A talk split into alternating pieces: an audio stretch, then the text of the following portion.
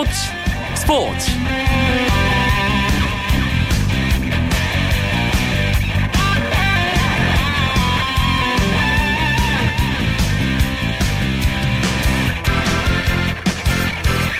여러분 안녕하십니까? 금요일 밤 스포츠 스포츠. 아나운서 이광용입니다. 태국 킹스컵 축구대회에 참가했던 대한민국 올림픽 축구대표팀 선수들 우승을 확정 지은 뒤 현지 중계 카메라 앞에서 큰절 세리머니를 보여줬는데요. 급성 백혈병으로 킹스컵 도중 급히 귀국한 이광종 감독을 위한 것이었습니다. 어린 선수들과 10년 넘게 땀 흘리며 이광종 감독이 오랜 시간 가까운 올림픽 축구대표팀 감독 자리 호주 아시안컵 준우승을 이끌었던 신태용 국가대표팀 코치가 이어받게 됐습니다. 앞으로 신태용 감독이 이끌게 될 올림픽 대표팀에 대한 기대가 큰데요. 금요일의 국내 축구 이야기는 축구장 가는 길 새로 부임한 신태용 감독의 이야기 자세하게 나눠보겠습니다. 먼저 오늘 들어온 주요 스포츠 소식 정리하면서 금요일 밤 스포츠 스포츠 지금 바로 시작합니다.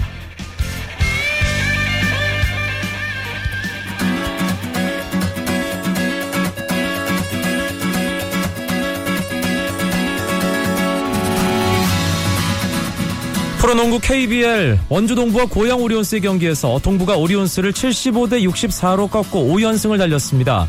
동부의 김주성 선수는 20득점 9개의 리바운드를 기록하며 팀 승리의 주역이 됐고 리처드슨도 16득점 리바운드 5개 블록슛 3개로 힘을 보탰습니다. 5연승의 동부는 2위 서울 SK를 반경기 차로 추격하게 됐고 오리온스는 4위에서 5위로 떨어졌습니다. 울산 모비스와 전주 KCC 1위 팀과 9위 팀의 경기에서는 순위를 전혀 생각할 수 없게 만드는 접전이 경기 끝까지 벌어졌습니다. 종료 직전까지 승부를 알 수 없는 상황. 모비스의 문태영 선수가 버저비터 결승골을 성공시키면서 76대 78대 76 모비스가 가까스로 이겼습니다. 모비스는 2위 SK에 한 게임 반차로 앞서게 됐고요. 유재학 감독은 개인 통산 500승에 단 1승만을 남겨두게 됐습니다. 한편 여자 프로농구 WKBL에서는 삼성생명이 신한은행에게 48대 46으로 승리했습니다. 삼성은 2연패에서 벗어났고 신한은행은 2위 자리를 유지했습니다. V리그 남자부에서 2006-2017 2016-2017 시즌부터 외국인 선수 트라이아웃을 시행하기로 확정했습니다. 그동안 외국인 선수에게 공격을 몰아주는 배구와 덩달아 치솟는 몸값 때문에 걱정하는 목소리가 참 많았는데요.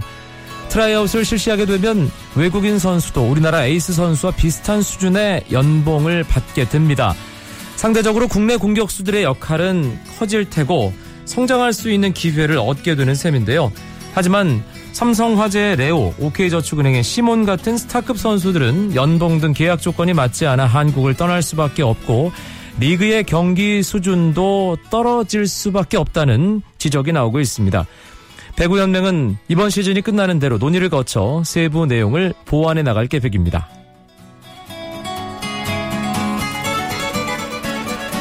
세계 최고의 여자 장대 높이 뛰기 스타 이신바에바 선수가 기자회견을 열고 2016 리우 올림픽에 도전하겠다고 발표했습니다.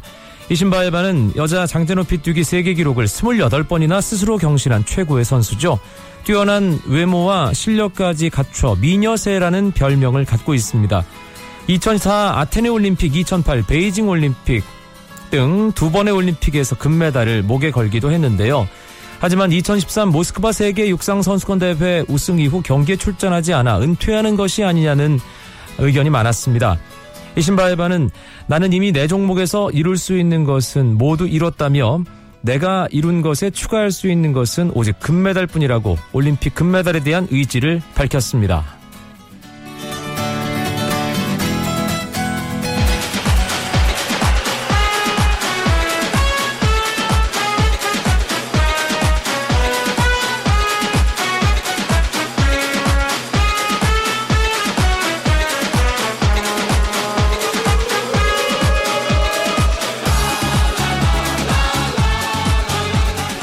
밤에 알찬 축구 이야기 축구장 가는 길.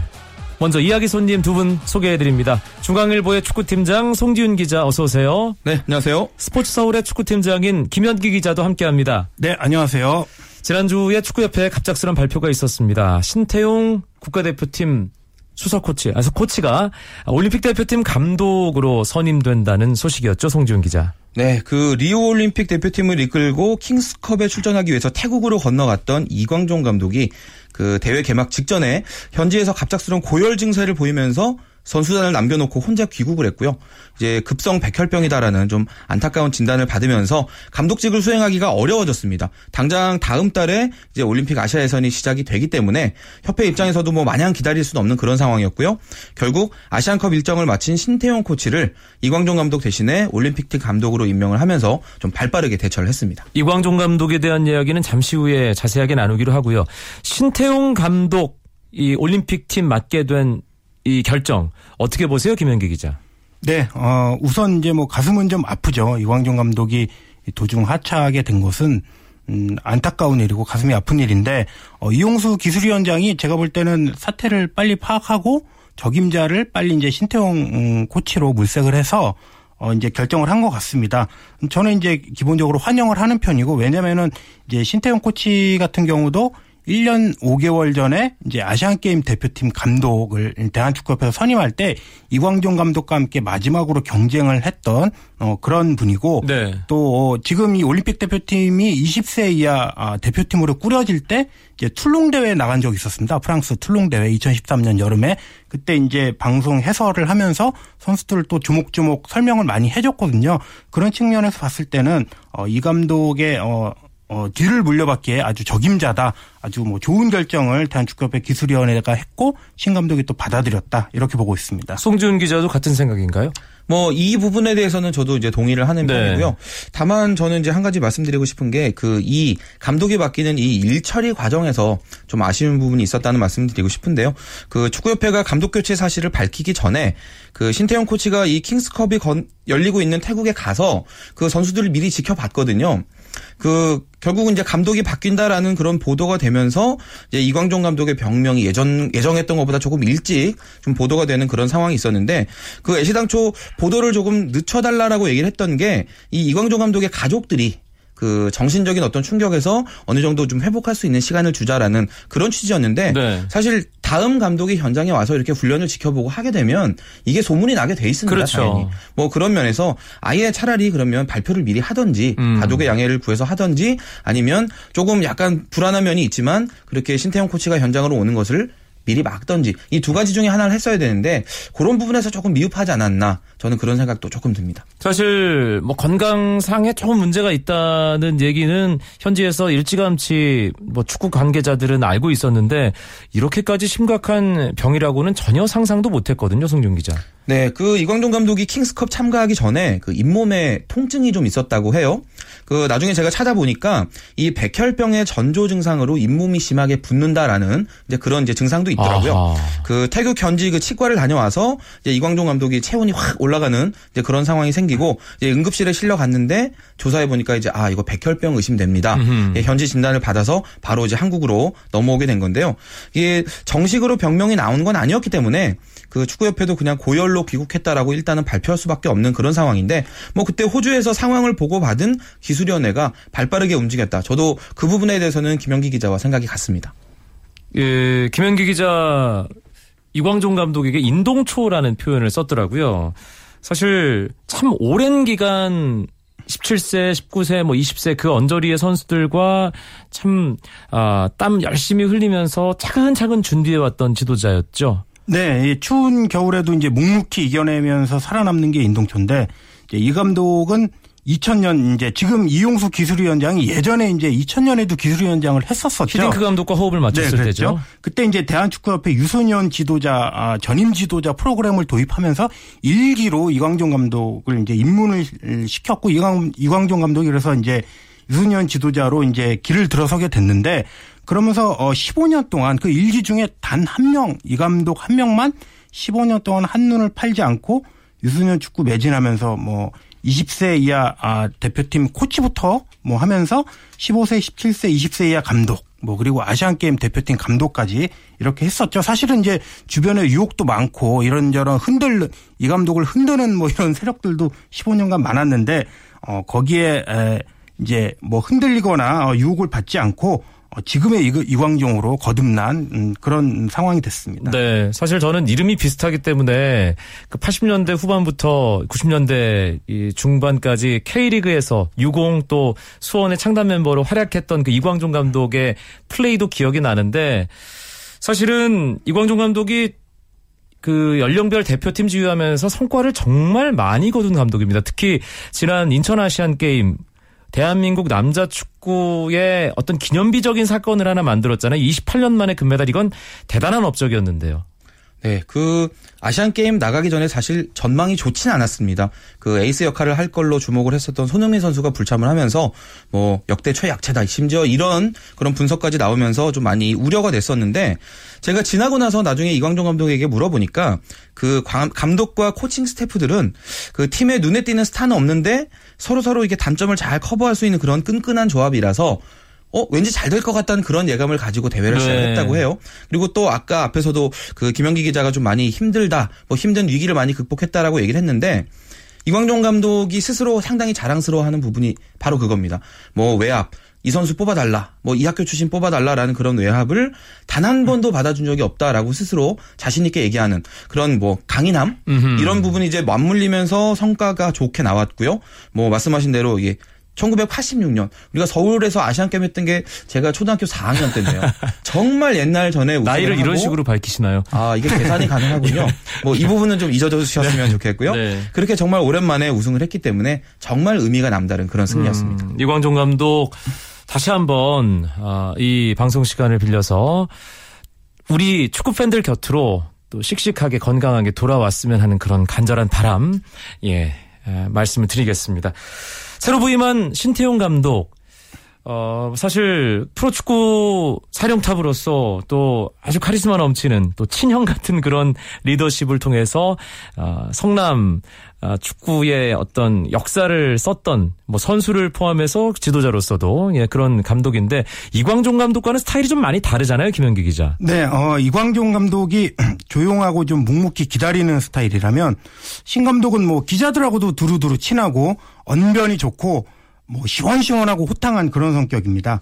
어, 그래서 이제 스타일이나 성격이 어, 좀 반대라고 할 수 있는데 그러나 이, 이 광종 감독과 신태영 감독의 같은 점 하나는 지도자 세계에서 자신의 실력을 입증해서 여기까지 올라왔다. 그거는 같은 것 같습니다. 네.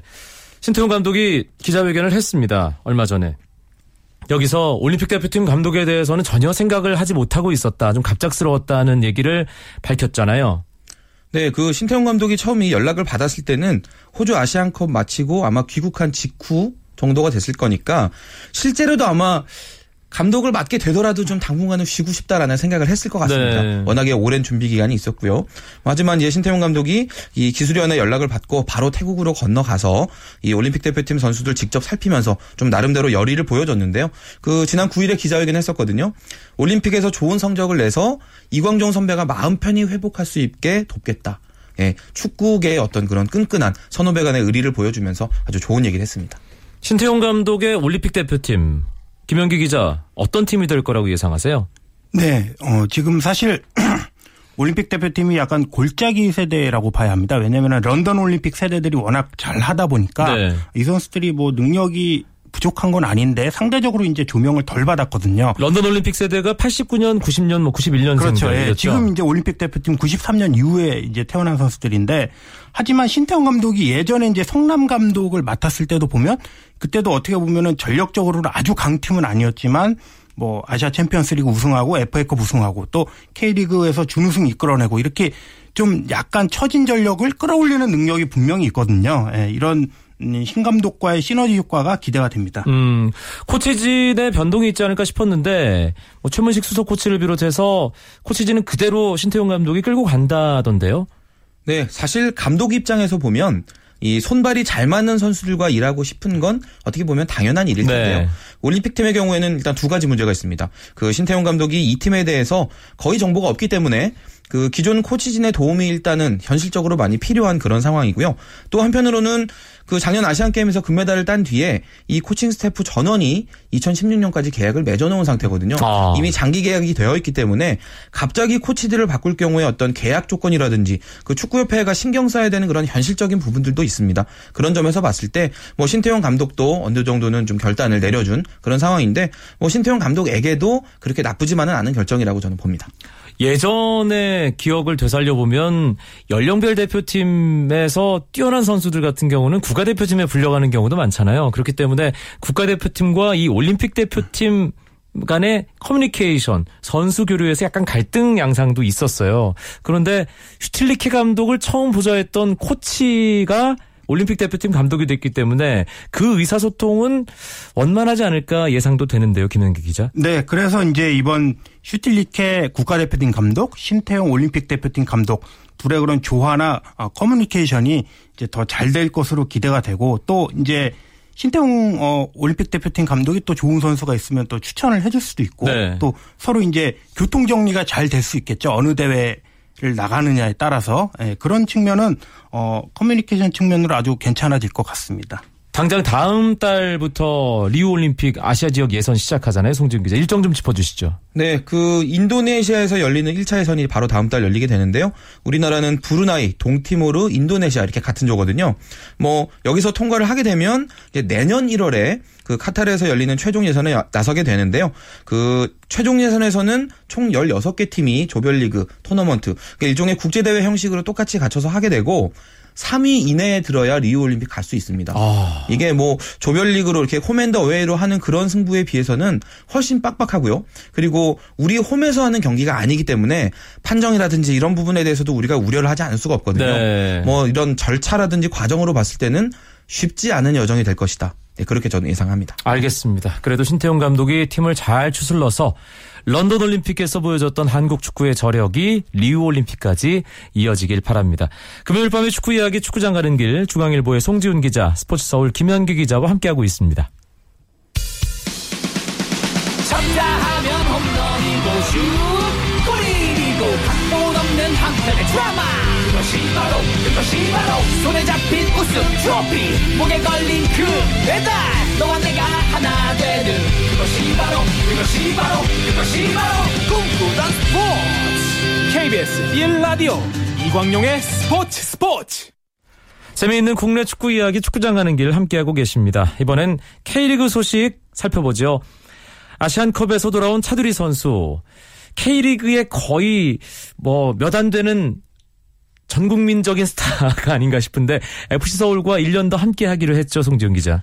네, 차두리 선수는 이제 아시안컵에 참가하기 전에 먼저 서울과의 재계약은 어느 정도 확정을 지어놨던 상황이었고요. 대회가 끝난 뒤에 1년 연장하는 것으로 이제 계약을 했는데요. 서울은 오는 17일에 이제 챔피언스리그 예선 라운드 경기를 바로 하게 되는데 그 최근에 일본 가고시마 전지훈련 마치고 지금 국내에 들어와서 훈련하고 있거든요. 차두리 선수도 함께 합류를 해서 지금 구슬땀을 흘리고 있습니다. 차두리 선수가 아시안컵이 내 대표팀 마지막 무대다라고 얘기했고 K리그도 1년만 하고 벗을 거다. 그래서 많은 팬들이 상당히 아쉬워하고 있어요. 김현기 기자.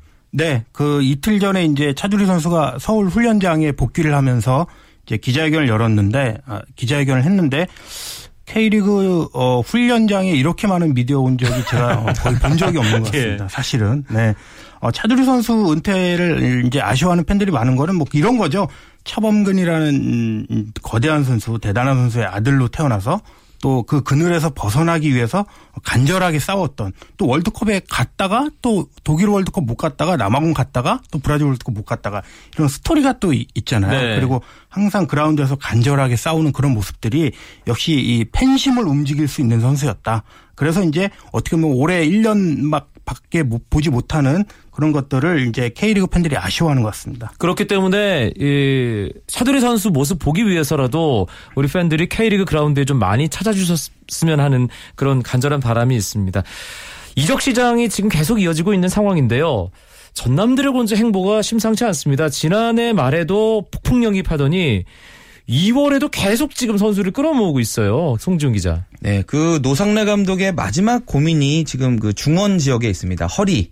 허리를 과연 어떻게 단단히 보강을 할 것인가 그 부분인데 이제 이창민 선수 임대로 데려왔고 이제 또 최근에 김평래 선수 성남에서 데려오면서 어떤 그 장기 레이스의 대비를 잘 하는 그런 모습을 보여주고 있습니다. 말씀하신 대로 이 올겨울에 뭐 최효진, 김민, 김민식, 또 정성민, 이진남, 또 공격수 오르시치 이런 다양한 포지션에서 경쟁력 있는 선수들을 데려오면서 아주 적극적으로 변화를 했는데요. 뭐 어떤 결과가 나올지 사실 저도 되게 기대가 됩니다. 네. 이적 시장에서 좀 적극적이었던 팀, 또 알짜 영입을 한 팀 어디를 꼽을 수 있을까요, 김현기 기자? 네, 알짜 영입은 역시 저는 음, 우선 울산을 예를 들고 싶습니다. 모기업 현대중공업이 힘들어 힘들어지면서 큰 돈을 쓰지는 않았지만 성남에서 가장 잘한다는 김태환 그리고 테크니션 제파로프 데려왔고 인천에 또 어, 쓸모 있는 중앙 미드필더 구본상 그리고 또 임창우 선수가 대전에서 임대 복귀했죠. 그렇죠. 그러면서 이제 윤정환 감독이 일본에서 쌓아왔던 그런 경력과 어떻게 어, 시너지 효과를 맺을까 기대가 됩니다. FC 서울의 경우는 그 왼발을 잘 쓰는 뭐 중앙 수비도 보고 수비형 미드필더도 보는 오스마르 선수를 부주장으로 선임했는데 이게 처음 있는 일이라면서요, 송준 기자. 네, 그 오스마르 선수 지난해 이제 서울의 중앙 미드필더로 아주 굳은 역할 잘 해줬는데요. 그 올해 이제 주장을 도와서 선수단을 이끄는 부주장으로 임명이 됐습니다. 보통 이 외국인 선수들이요, 그 자기만 생각하거나 아니면 한국인 선수들이랑 잘 섞이지 못해서 이제 겉도는 그런 경우들도 많거든요. 오스마르 선수 같은 경우는 좀 다른 케이스라고 봐야겠죠. 책임감이 아주 강하고 또 적극적으로 잘 친해지려고 노력하는 그런 타입이라는 점에서 선수들의 어떤 그런 지지를 받고 있다 보니까 네. 이렇게 부주장이라는 그런 역할을 맡게 된 것 같고요. 뭐 이런 사례들이 자꾸 자꾸 나와서 우리 K리그도 좀 더좀 좀 외국인 선수가 자유롭게 좀 소통할 수 있는 그런 문화가 정착이 돼야 될 것 같습니다. 사실 이것도 하나의 스토리가 되는 거니까요. 아 그렇습니다. 예, 뭐 프로 스포츠는 계속해서 이야기거리가 만들어지고 또 팬들이 나눌 수 있는 그런 흥미거리가 생겨나야 되는데 그런 면에서는 바람직하다는 생각이 듭니다.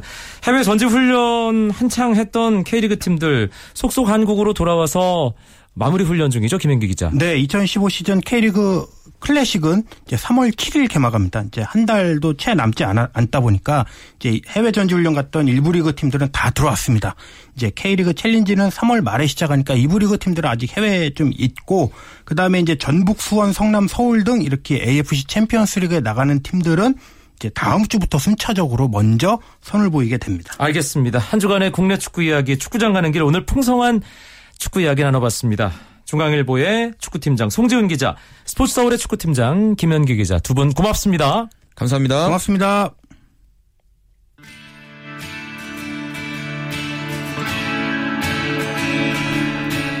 금요일 밤 준비한 소식은 여기까지입니다. 주말 스포츠 스포츠는 9시 20분부터 오승원 아나운서와 함께 하실 수 있고요. 저는 월요일 밤에 다시 뵙죠. 아나운서 이광용이었습니다. 고맙습니다. 스포츠 스포츠.